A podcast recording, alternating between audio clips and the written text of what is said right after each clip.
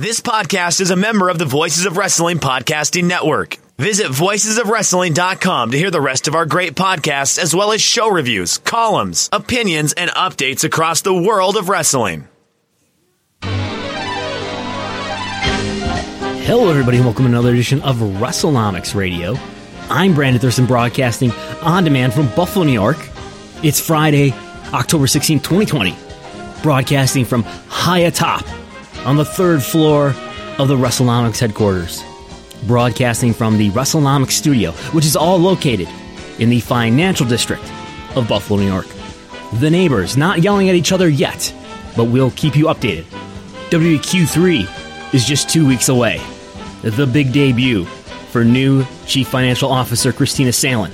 That happens on Thursday, October 29th. We'll be previewing Q3 in depth later in the program. I've spent all day today deep inside of a Google spreadsheet. My body was in the chair, but my mind was in the rows and the columns, sifting through the data for 396 wrestlers who have had 10 or more WWE main roster matches as the WWE Developmental Research Project. It rages on. I will not be talking about that today, but eventually, someday, one day, we will be talking about OVW, HWA, Deep South, FCW, NXT, the Performance Center, AB breakdowns, primary developmental systems, non universe developmental experience, all that. Eventually, someday, one day. But first,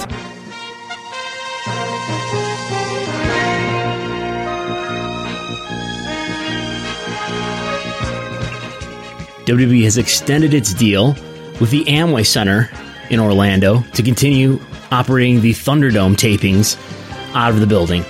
PW Insider was the first to break the story. Dave Meltzer, the Wrestling Observer, reports that the deal was made some weeks ago. We know thanks to earlier reporting from Jon Alba, who obtained the agreement between WWE and the Amway Center, that WWE and the venue originally agreed to have WWE there from August 14th all the way through the end of October. It's about two and a half months. And for those two and a half months, it appears that W is paying $450,000. That would break down to about $200,000 per month. $200,000 per month, a pretty good deal for WB.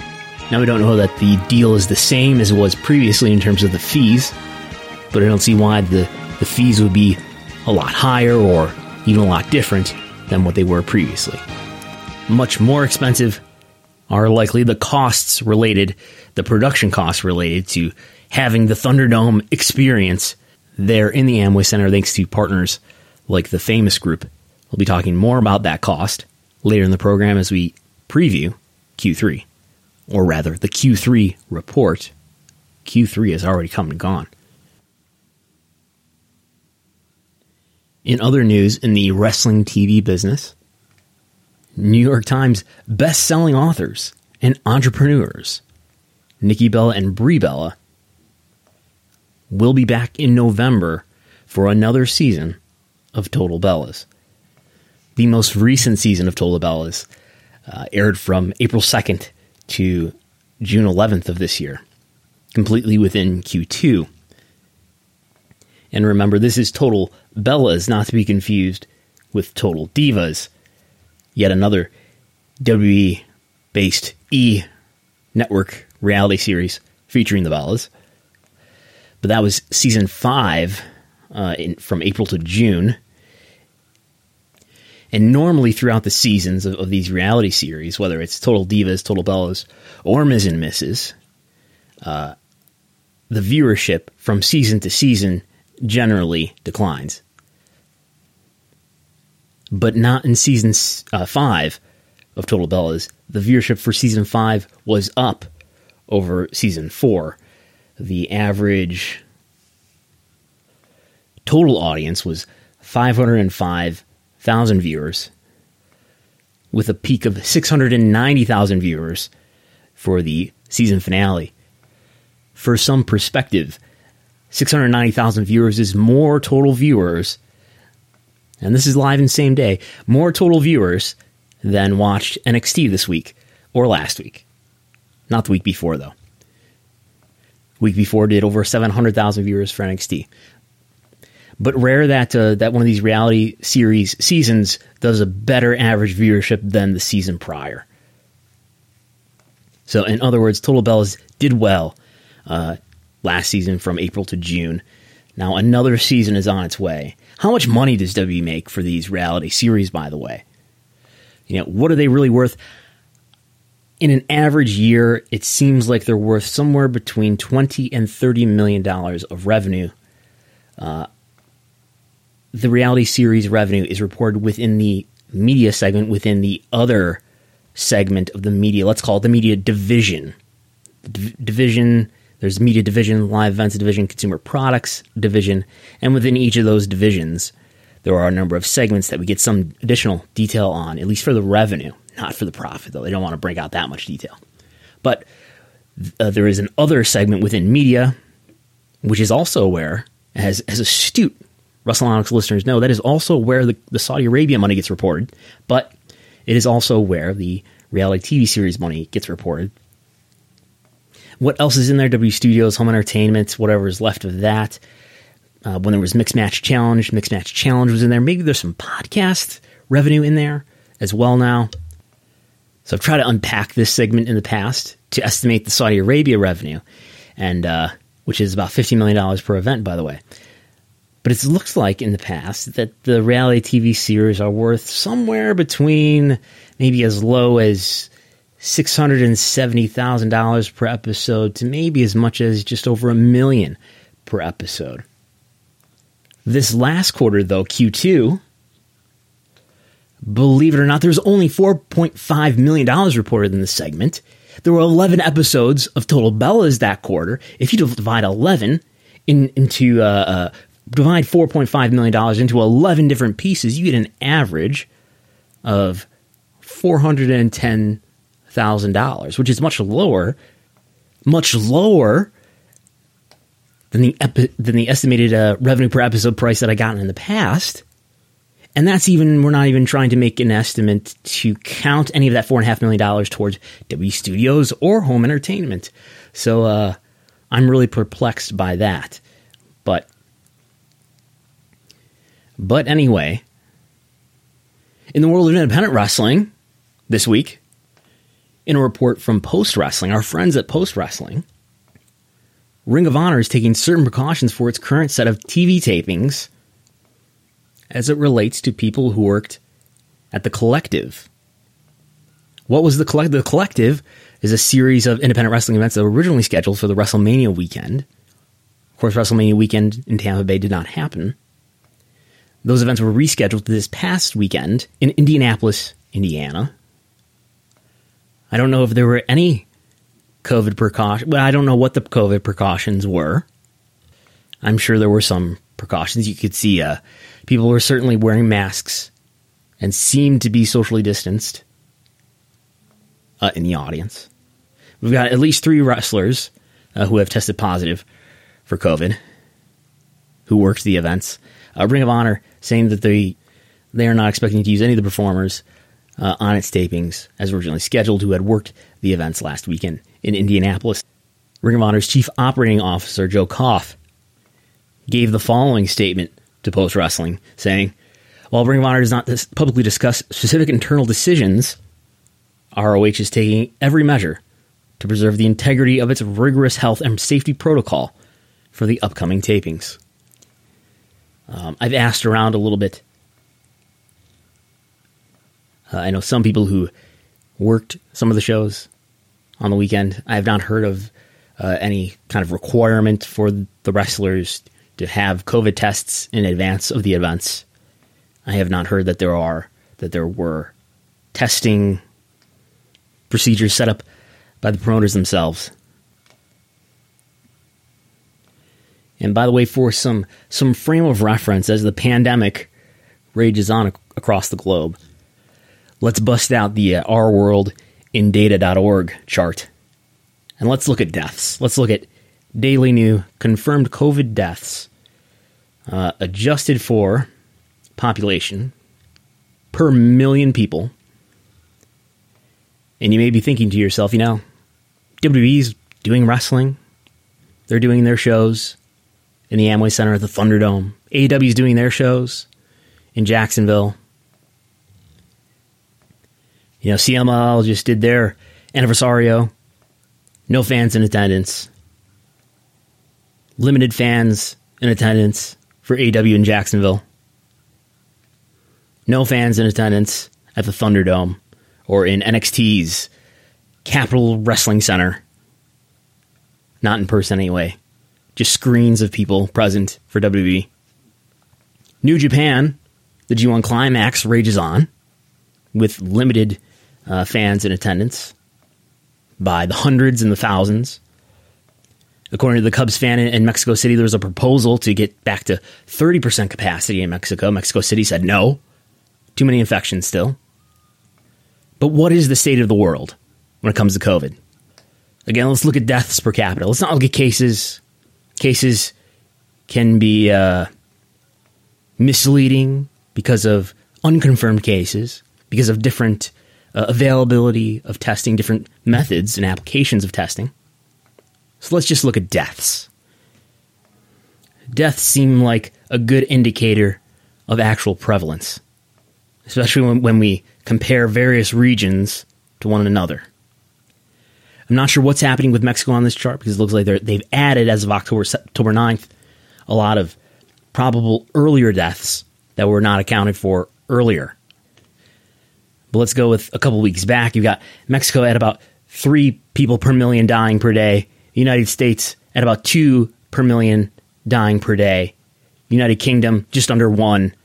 Japan well under like a tenth of a person per day. Let's put this in some more easy to understand terms. Taking the last seven day average for each of those four countries Japan, United Kingdom, United States, and Mexico. I think we all got a pretty good idea, especially if, if you've been watching any of the G1 lately. You've got an idea of what Japan seems to be like, right? We know Japan is generally doing, better as far as COVID. If you've seen the shows, you know that uh, people are kind of socially distanced. Everybody's wearing a mask. There's no cheering or yelling or booing allowed. There's no yelling. There's just clapping. In the larger venues, there's over a thousand people there, but everybody's got masks on. There's no cheering, only clapping. As far as COVID prevalence, Japan seems to be the, the nearest to being back to normal. And let's throw Canada into this consideration too, as another major market where, where, there's a lot of wrestling happening, right? So Japan, look at everything as a factor of Japan. How much worse is the death rate in all these other countries compared to Japan? Canada, it's 14 times worse in Japan per capita, average over the last seven days. 14 times worse than Japan is Canada. United Kingdom, 37 times the death rate of Japan. 37 times UK is the death rate of Japan. The United States, 53 times the death rate of Japan. The United States is 53 times the death rate of Japan. Yeah, this is adjusted for population per capita. Mexico, 61 times the death rate of Japan. Japan, where people are still social distancing, not even cheering. We, have got people cheering here in the United States. Here, where it's 53 times worse than Japan.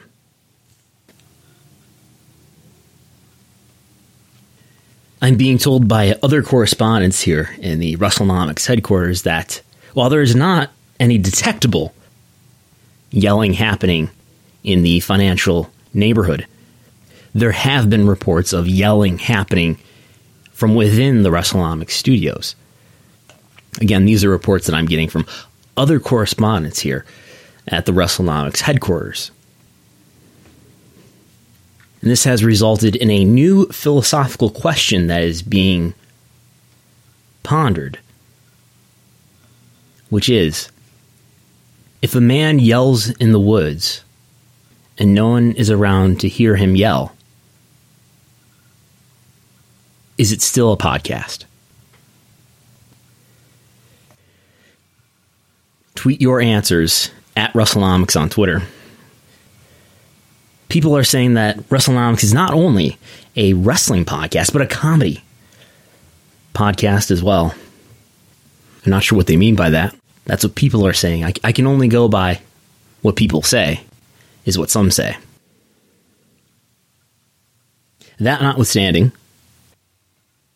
let's have a viewership update and look at the world of WWE Draft and see what happened this week as uh, Raw and SmackDown both had draft episodes. Did it pop a rating like drafts have in the past? Because they have in the past. Um, we're going to look at the draft episodes going back to 2016, the 2016 draft, which coincided with the move of SmackDown from USA Network on Thursday night to live SmackDown live every week for the first time on a permanent basis ever when it moved to Tuesday night live also on the USA Network in 2016. This also coincided with the beginning of the well the restart of the brand split, which had not been happening for a number of years before that point.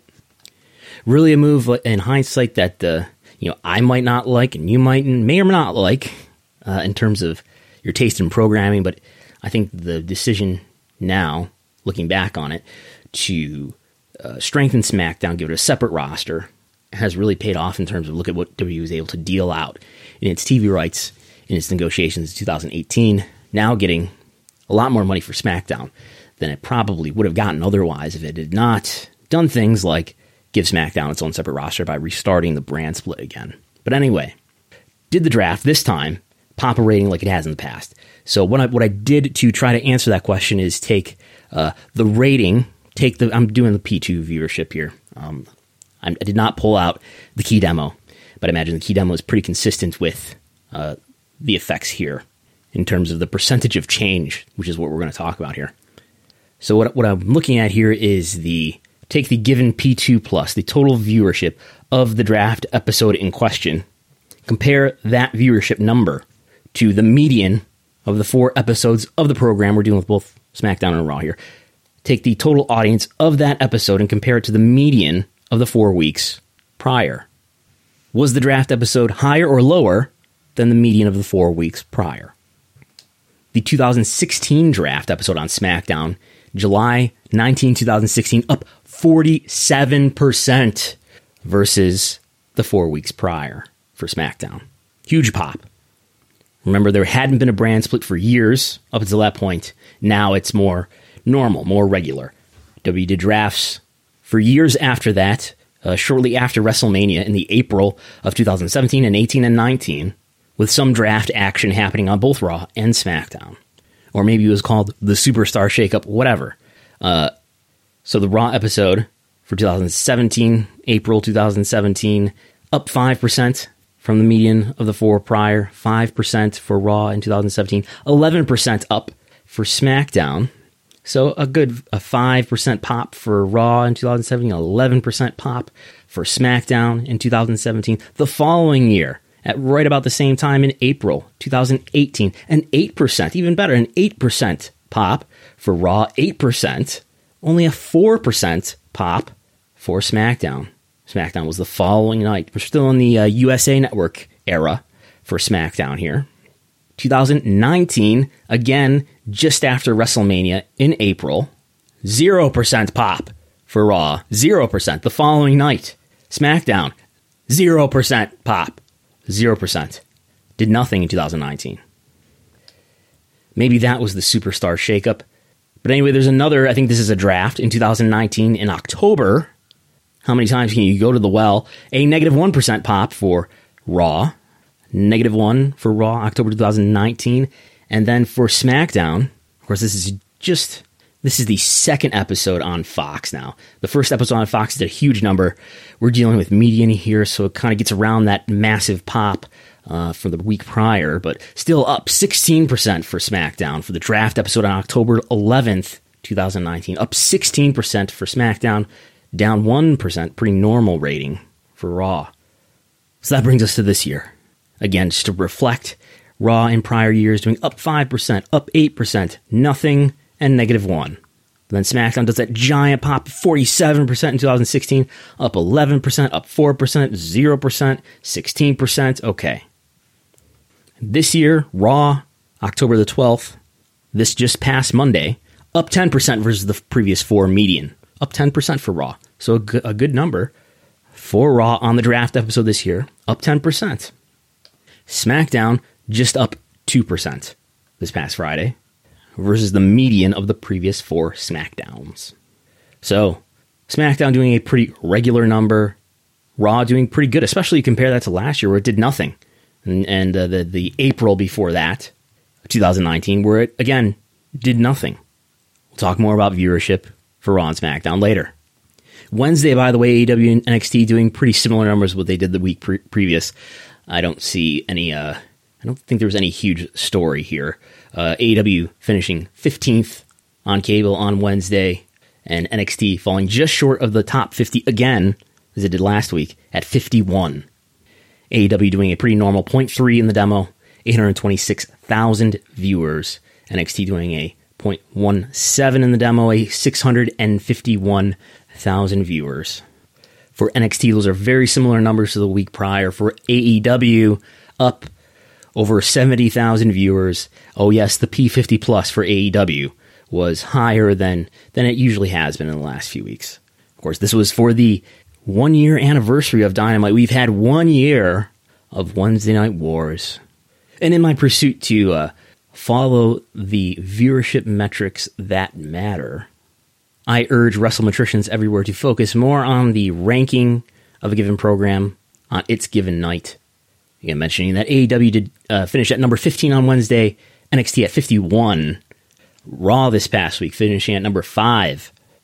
For Raw, that is very normal. Uh, Q3 it averaged a number 5 ranking.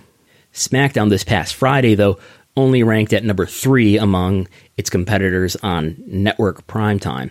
Uh, Compared to the rest of the cable programs, though, it's consistently doing very well, maybe only getting beaten out by one or two cable programs here and there. And in fact, SmackDown throughout the entirety of Q3, every single week, it was either number one among its competition on network primetime or tied for number one. Tied, it may have been edged out by the other programs from the Showbuzz Daily data that we have. Uh, we get to a single decimal place. So we know that, uh, for example, SmackDown did a 0.6. We don't know if, if it did a, a 0.57 or a 0.63. Actually, 0.62. Yeah. So in all likelihood, it, it has been edged out by other programs, but it's close enough to number one that it has not been beaten by an entire tenth of a ratings point. Another metric I want to watch closely the P18 to 49 in air quotes, scare quotes, wrestling audience share in terms of let's imagine that every wrestling program has as its responsibility to deliver as many key demo viewers as possible. And let's compare what the contribution is of each program by percent to that total key demo wrestling audience share. If this doesn't make sense, maybe it'll make sense as I go further and explain what's happening so far in October for the total audience, the total wrestling audience. That is confusing when I say total audience, isn't it? But let's talk about what happened in October in the key demo for the wrestling audience share. Raw is going to count more here because it's three hours long. The other three programs, SmackDown, NXT, and AEW, two hours long, of course, a piece. So because Raw is this three hour program, it's one hour longer than the other programs, it gets counted a little bit more relative to the number of hours of programming that it's delivering. So if you want to get deep into the math here, basically what I'm doing is taking the key demo for a given week and multiplying the key demo for, for a program. Let's say SmackDown did a 0.6. I'm multiplying SmackDown's 0.6 by 2. That's what it gets for the week, which would be 1.2. For Raw, let's say it does a 0.5. I'm multiplying that by 3 because Raw is 3 hours long. That results in a 1.5 for Raw. Anyway, the percentage of the weekly P1849 viewers Raw is delivering among all the wrestling programs is 47%, almost half. Almost half. Raw del- delivering 47% of the key demo viewers in a given week in October so far. SmackDown delivering 33%, one third of the key demo viewers for the wrestling audience. AEW Dynamite delivering 18%, and NXT delivering nine, half of that, 9%. AEW doubling NXT for key demo viewers. As we just mentioned last week, or this week rather, a 0.3, 0.30 for AEW, a 0.17 for NXT. So again, for Raw, 47% of the key demo delivery. For SmackDown, a third, 33% of the key demo delivery. AEW, 18%. NXT, 9%. How does that relate to the amount of money in the wrestling TV universe, at least in the US, that each of these programs are getting? And I think if we think about this in this way, we'll, we'll get into what the comparison is in, in, just a moment. But I think we need to, to look at, at the difference between the, the percentage of the wrestling audience and the key demo that I'm delivering as a program relative to, to the percentage of the, the wrestling TV rights revenue that I'm getting for that delivery. And that may tell us something about the future value of these wrestling programs in terms of their future TV rights contracts, those set to be negotiated within the next few years. So Raw, again, 47% of the key demo delivery, 49%, a little bit higher, 49% of the wrestling revenue for its TV rights. So I should mention here, average annual value for Raw, 265 million on an average annual basis. SmackDown, 205 million on an average annual basis. AEW, $43.5 million on an average annual basis. We don't really know what NXT is getting. I've discussed that and written about that on WrestleNomics.com. We're going to go with 30 million. So Raw, 47% of the key demo delivery, 49%, a little bit higher, of the revenue. SmackDown, 33% of the key demo audience, 33%, 38% of the revenue. So SmackDown also higher in revenue relative to its share of the key demo in the for wrestling programs that it's delivering. AEW, 18% of the key demo, only 8% of the revenue. Over delivering relative to its revenue by more than double. Right, double 8% would be 16%. It's delivering 18%. 18%. NXT delivering 9% of the key demo if it's getting $30 million per year 6% of the revenue. So not quite double, but over delivering by about a third. Are AEW Dynamite and NXT setting themselves up for a sizable increase in TV rights value? We'll see. We'll watch these metrics as the weeks and months and quarters and years roll on. We will keep our eyes peeled as well for any uh, sports rights deals that are completed in the near future. Baseball on TBS already getting a 1.4x increase, a 40% increase over its previous deal with TBS slash Warner Media. Warner Media, the partner for AEW as well. NFL rights set to be renegotiated soon, maybe before the end of the year. The biggest player in the whole ecosystem. I'm most interested, though, in, in the tier of sports properties that are just below the NFL, uh, the NBA, Major League Baseball, maybe even hockey. Maybe sports like car racing and golf and tennis and soccer. What kind of increases in TV rights do sports like that get? Sports that, like pro wrestling, are live and people are eager to watch them live, but they are not the three or four biggest sports properties in the country. Are sports properties like those getting increases? Well, then wrestling is probably going to continue to get increases. Are they getting massive increases? Well, maybe wrestling will get big increases. Are they getting moderate increases? Well, maybe wrestling will get moderate increases. Is the bottom falling out and are they getting downgrades? Well, maybe then wrestling will be getting downgrades. But I would be surprised if they get downgrades. But we'll see. And I was thinking earlier, maybe a good analogy, you can tell me if this is not a good analogy, but maybe a good analogy, a good way to think about why are properties like sports properties so valuable to TV networks? Why are they willing to pay so much and continue to pay more and more for them over time? When, oh my God, the, the viewership is declining and people are cutting the cord. The viewership is lower and the number of pay TV subscribers is getting lower.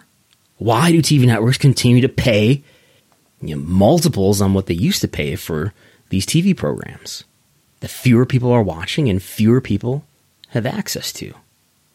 How can this possibly make sense? Well, let's assume, for the sake of argument at least, that for all these years prior, when pay TV, TV networks had these sports properties, let's assume that they were underpaying for them. And these sports properties were more dependent on the TV networks than the TV networks were dependent on the sports properties. Not that they weren't dependent on them, not that they didn't get a, a lot of value out of sports properties, but the sports properties were a little bit more dependent on them. The balance was different. And now let's think about maybe something we're more comfortable thinking about there being value with. We know how successful Netflix is. We know that Disney Plus is getting a lot of subscribers. We know there's a number of other popular shows that people watch on streaming services, not on pay TV. That old man's medium. And now let's ask what makes what's the quality that makes a given program valuable to a streaming service? What makes a program valuable to a streaming service? It should be fairly obvious that the program is highly viewed on the streaming service.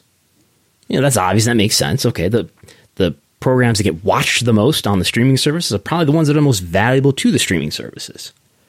Okay. Now let's apply that to old fashioned pay TV, old fashioned cable and satellite. What are the most valuable kinds of programs on pay TV?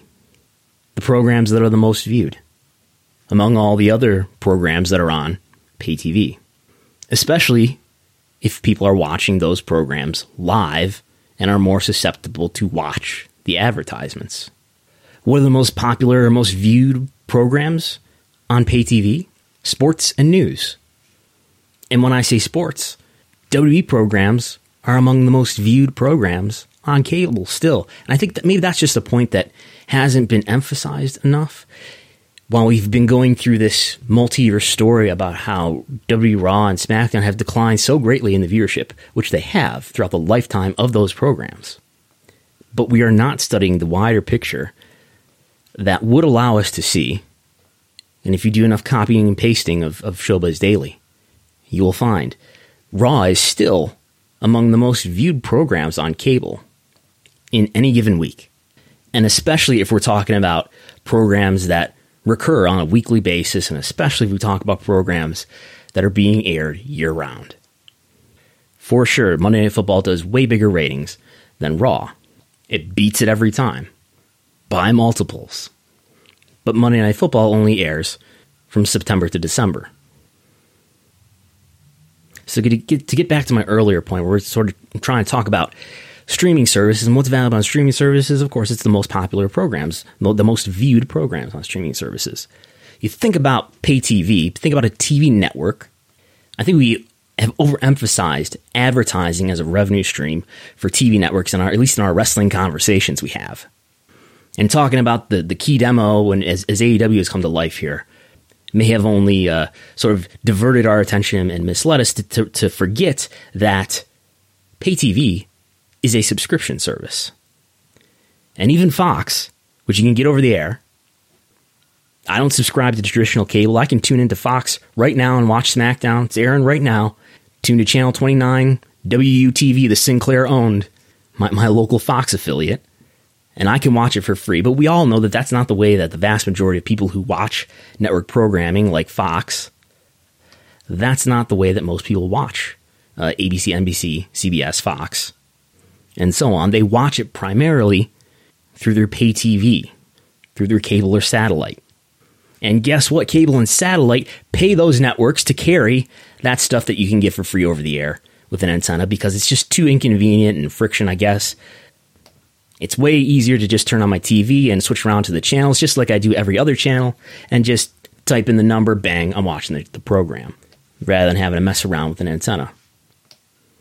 Cable networks are paying to carry Fox, they're paying to carry USA Network, they're paying to carry TNT. It's a subscription service. It is a more complicated subscription service than streaming services are, which are direct to consumer.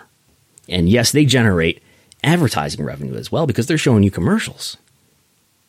And yes, cable and satellite subscriptions are on the decline. They are trending downward. 10 years ago in the US, there were only maybe 8% of households that didn't have cable or satellite. Only 8% 10 years ago. Today, we've got 25 to 30% of households don't have cable. Is pay TV dying? I don't know. But there's still some 80 million households that have a cable or satellite subscription. And I know some of you know how expensive those things are. I bet they cost more than your Netflix subscription. I bet they cost more than your Netflix subscription plus your Disney Plus subscription plus your W Network subscription plus your New Japan World subscription.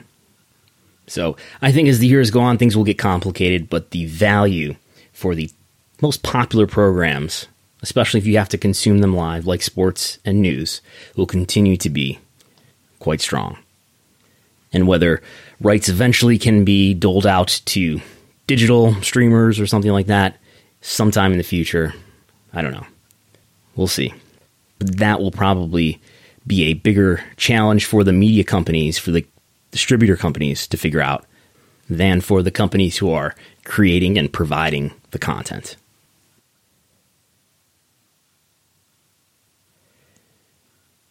We'll be back with the WWE Q3 earnings report preview, the preview show.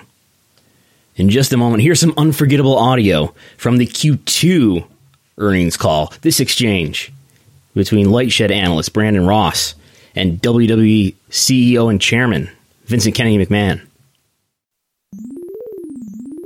First, um, why do you think these are for Vince?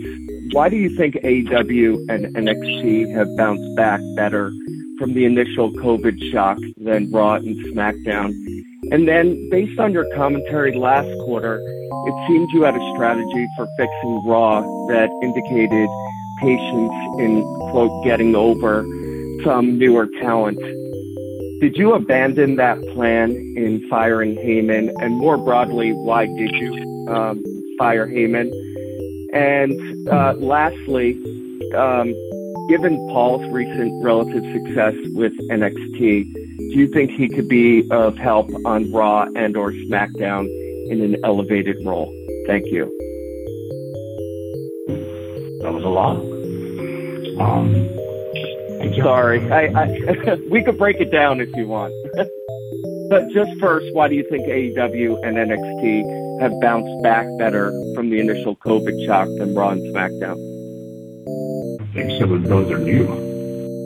Something that's new, uh, and what have you. And it's up to us to make Raw and SmackDown feel more useful.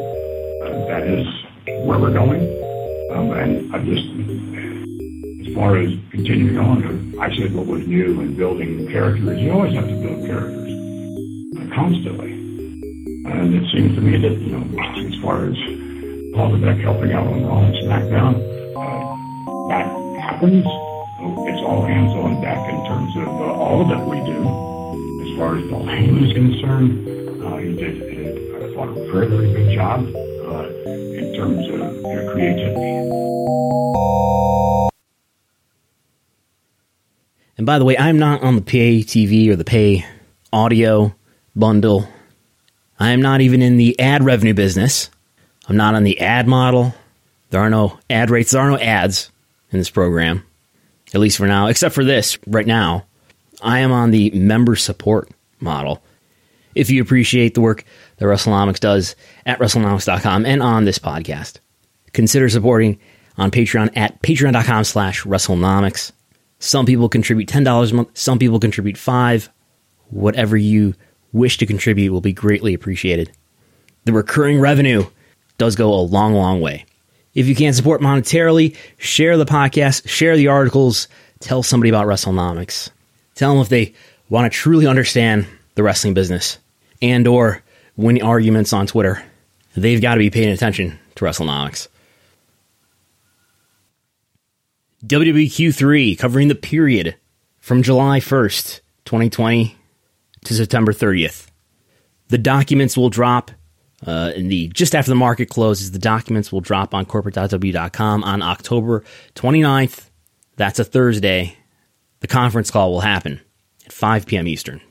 So, what are the big issues that we might learn about on October 29th? The biggest unknown factor that has made it so hard to anticipate just what WWE's Q3 finances are going to look like is that we don't have great sense for what the production cost is related to the Thunderdome. As you mentioned earlier, we know that the we could say the monthly cost of being at the Amway Center, just being at the venue, is about two hundred thousand dollars a month. That's just being at the venue, though. That Thunderdome has got to be very expensive. The Performance Center allowed WWE to save a lot of money relative to the cost of running Raw and SmackDown at major sports arenas, touring in and out of venues, paying a bunch of stagehands to set up and tear down.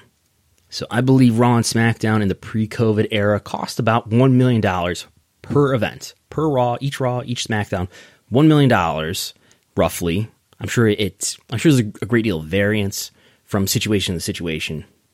A lot of factors involved. But I think that's a good ballpark, about a million dollars in expense, probably including payroll, to run one Raw or SmackDown pre COVID. Then COVID hits March 13th, and WWE goes to the Performance Center, a fixed location. They're often even doing sets of tapings, taping multiple shows within the course of a few days. A lot of savings there at the Performance Center.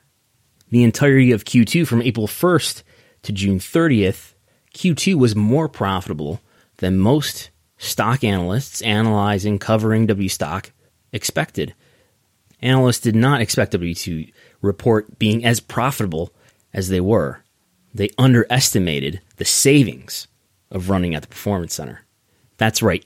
During COVID, during the peak of COVID in the United States, WWE was more profitable than it was in the quarter before COVID. And in a way, because of situations that ended up happening because of COVID. COVID forcing them into the performance center where the costs were much lower. Not a situation they wanted to be in, but a cheaper situation. And TV rights fees did not lower; they were they didn't change. TV rights fees are guaranteed fees that are guaranteed to increase throughout the lifetime of the contract. That's right, TV rights fees are not tied to viewership.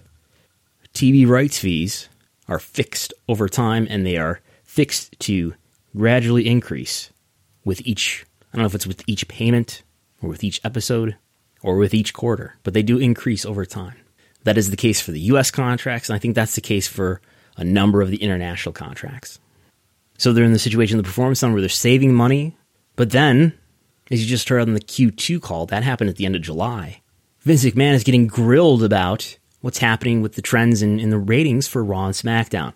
Uh, he didn't in that response that you just heard, but in, in other exchanges with analysts in the Q&A session, he cited the lack of a live audience as being a factor about why the ratings were where they were, even though AEW and NXT are dealing with similar problems. But nonetheless, that notwithstanding, clearly one of the responses to the decline in ratings for Raw and SmackDown was WWE decided to do this Thunderdome to try to. It's not a replacement for live fans, but it's something like live fans being there the ring surrounded by all these Zoom calls, basically all, all these wrestling fans, and, and, yes, we know many of their faces are are, are rep- duplicated across many of the screens. That notwithstanding, I think I think the Thunderdome has generally been received uh, as as an improvement over whatever situation they had on their hands in the performance center, where you had NXT wrestlers, you know, training recruits trying to act like fans now, granted, they have no genuine crowd, no, no human crowd reactions happening right now, the Thunderdome at all. There's canned crowd noise. I don't think they're using any real audio from the fans who are streaming in. But anyway, the Thunderdome has to be a great deal more expensive than running TV out of the Performance Center. But by how much is not known. The Thunderdome debuted on August 22nd, so that's a little bit less than half of Q3. That's something like 45% of Q3 is in the Thunderdome era, about 55% of it in the PC era. And similarly, we've got the, the Capitol Wrestling Center now happening at the Performance Center for NXT. That, though, started just after the end of Q3. That was on October 4th when Executive Vice President Paul Levesque unveiled the Capitol Wrestling Center, which is basically just a, a, a Thunderdome in the Performance Center. So the Thunderdome is not something that WWE is providing all on its own with its own in-house employees. No, WWE has partnered with the Famous Group to provide the Thunderdome. There's also reports that they're working with two other companies to do this called Quince Imaging and Frozen Mountain. Don't ask me to unpack exactly who's doing what. But as some listeners know, I did an, an estimate for WWE for Q3, and I estimated that I could see WWE spending as much on the Thunderdome as they were spending pre COVID. So basically, I, I modeled in pre COVID production costs in order to do the Thunderdome. And that results in WWE still being quite profitable, but not as profitable as they would have been if they had stayed in the Performance Center. But such is the cost of answering to scrutiny about declining ratings. And speaking of which, this will probably be a more comfortable uh, earnings conference call and Q&A session with the analysts this time around in Q3 than it was in the in the previous call. I, I'm pretty sure that the Thunderdome is going to be touted as this big success, both from a production standpoint and, and from a ratings standpoint. And I think it's hard to dispute that it, it was a positive factor in how uh, viewership has performed since. I think there's other factors. There's return of Roman Reigns, who had been out since March.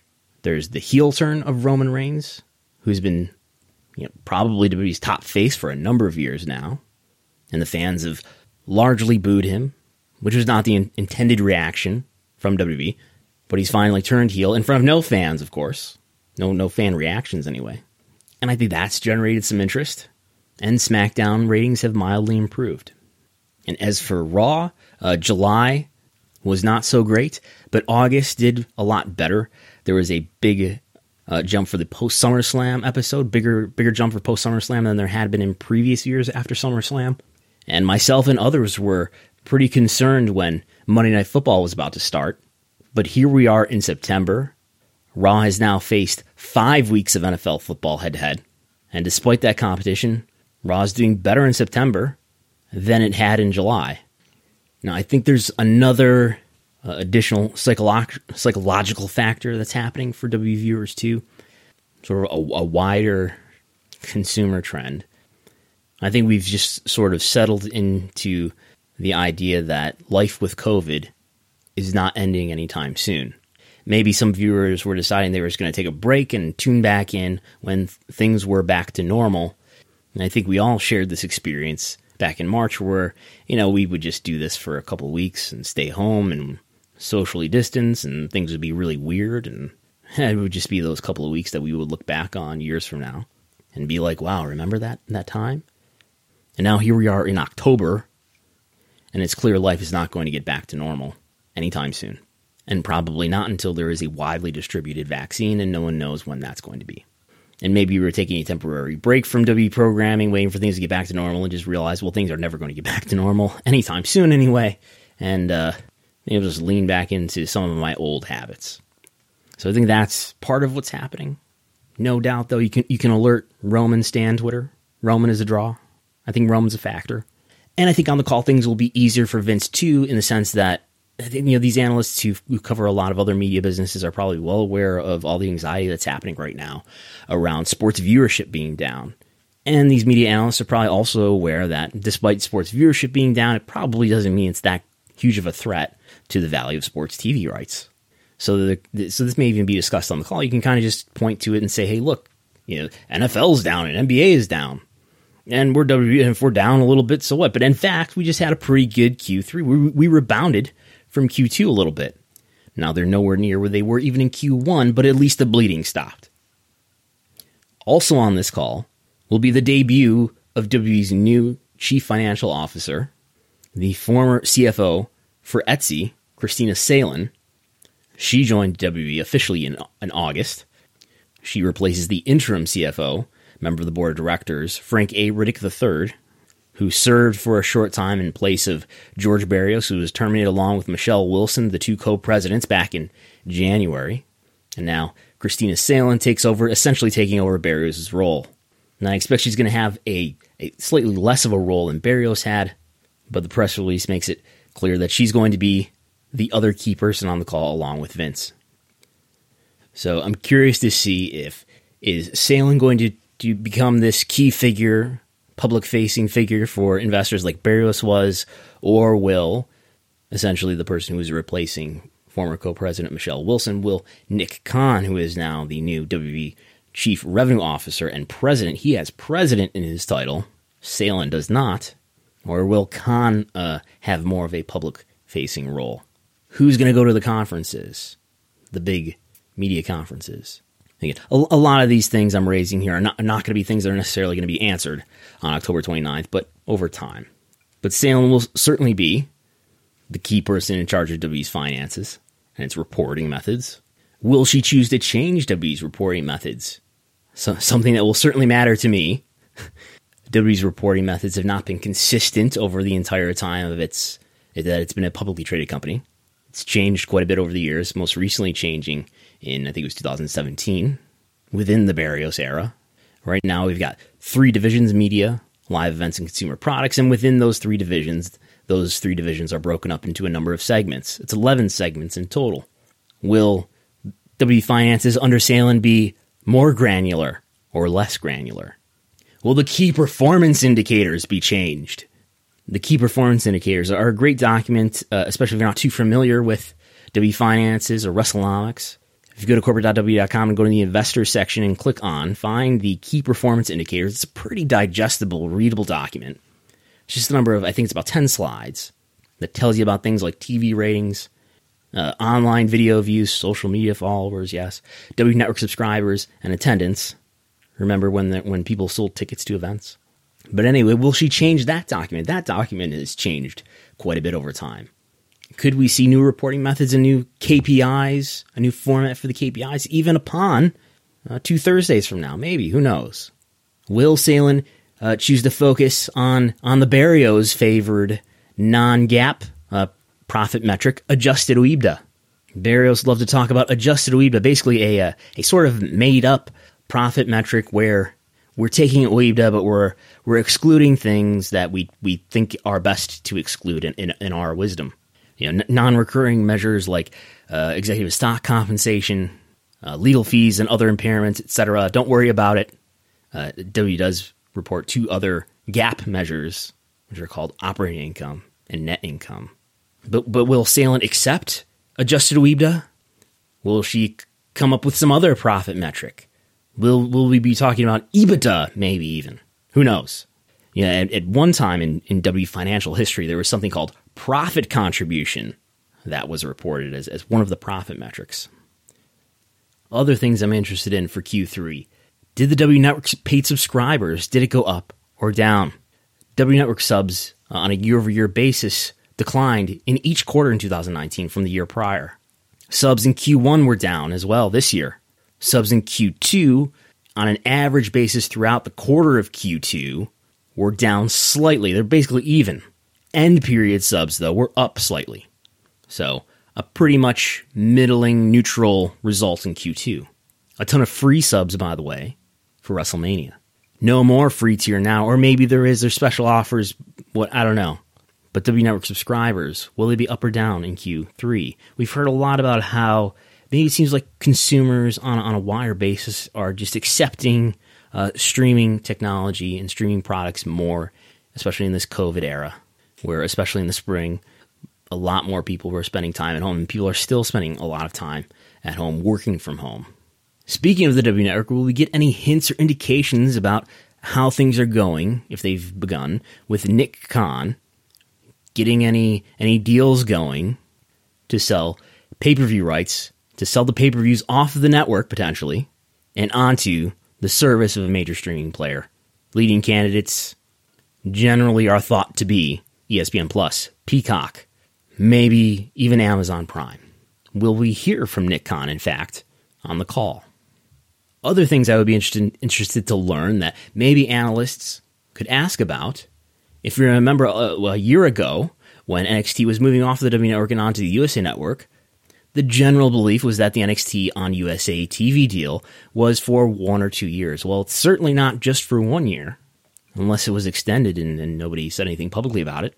So maybe it's a two year deal. If it's a, if it's a two year deal, that deal will expire sometime around September of 2021. Is that something that will be up for renegotiation soon? How does WWE feel about maybe getting a, a big upgrade for WNXT?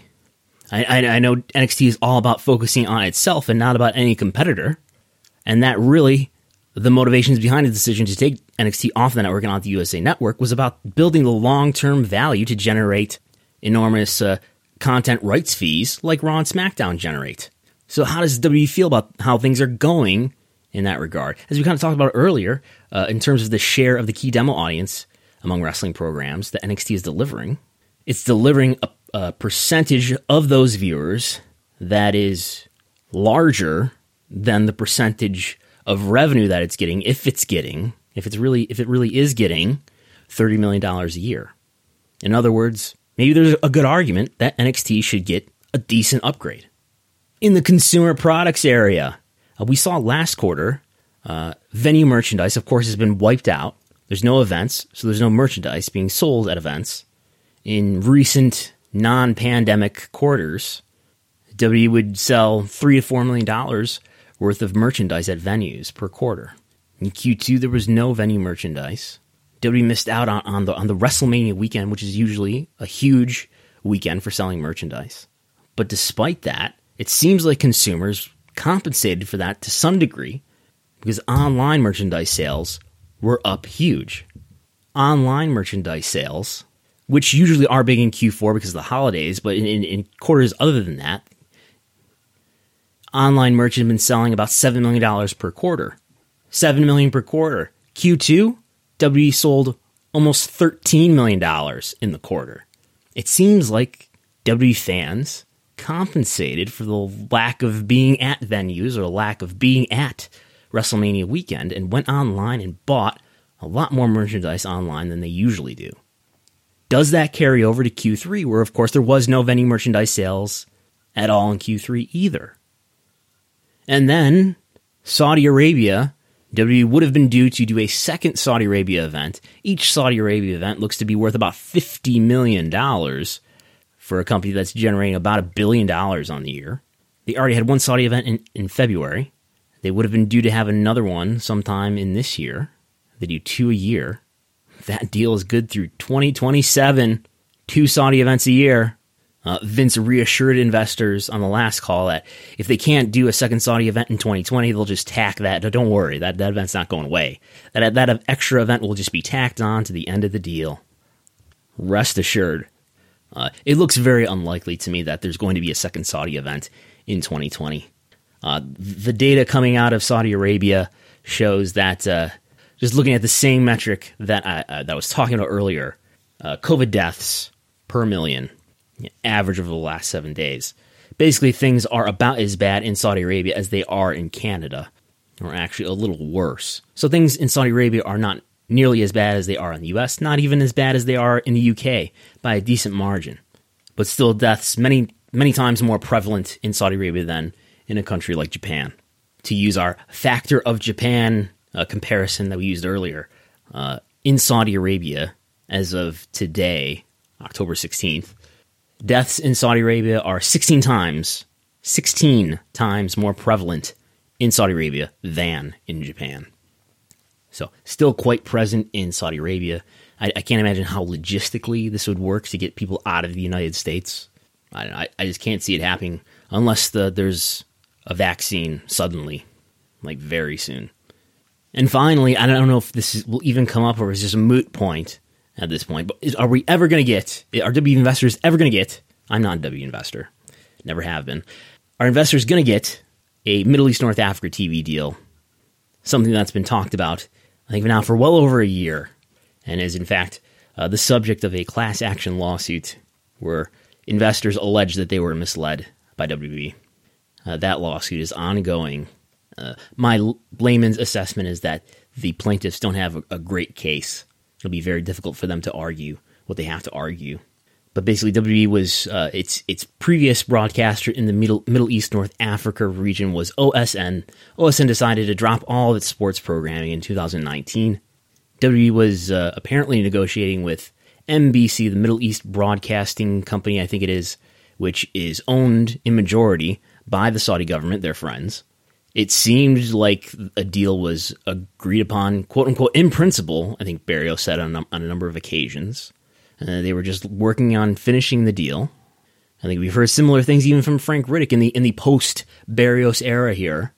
According to the complaint in the class action lawsuit, there is a pirate broadcaster which is supported by the Saudi government, which is transmitting uh, WWE programming with no compensation to WWE, and that's undermining uh, any reason for MBC to pay WWE for its programming. And that's why, if the the uh, complaint is to be believed, that's why a deal hasn't gotten done. So there you have it. My EPS estimate for Q3 for WWE is 15 cents. That is well below the average analyst estimate. And when I say analyst, I mean stock analyst. But another analyst has gone one cent lower at 14 cents. I don't know who it is. Someone set me up with access to the. Uh, someone should set me up with access to the Bloomberg terminal so we can investigate.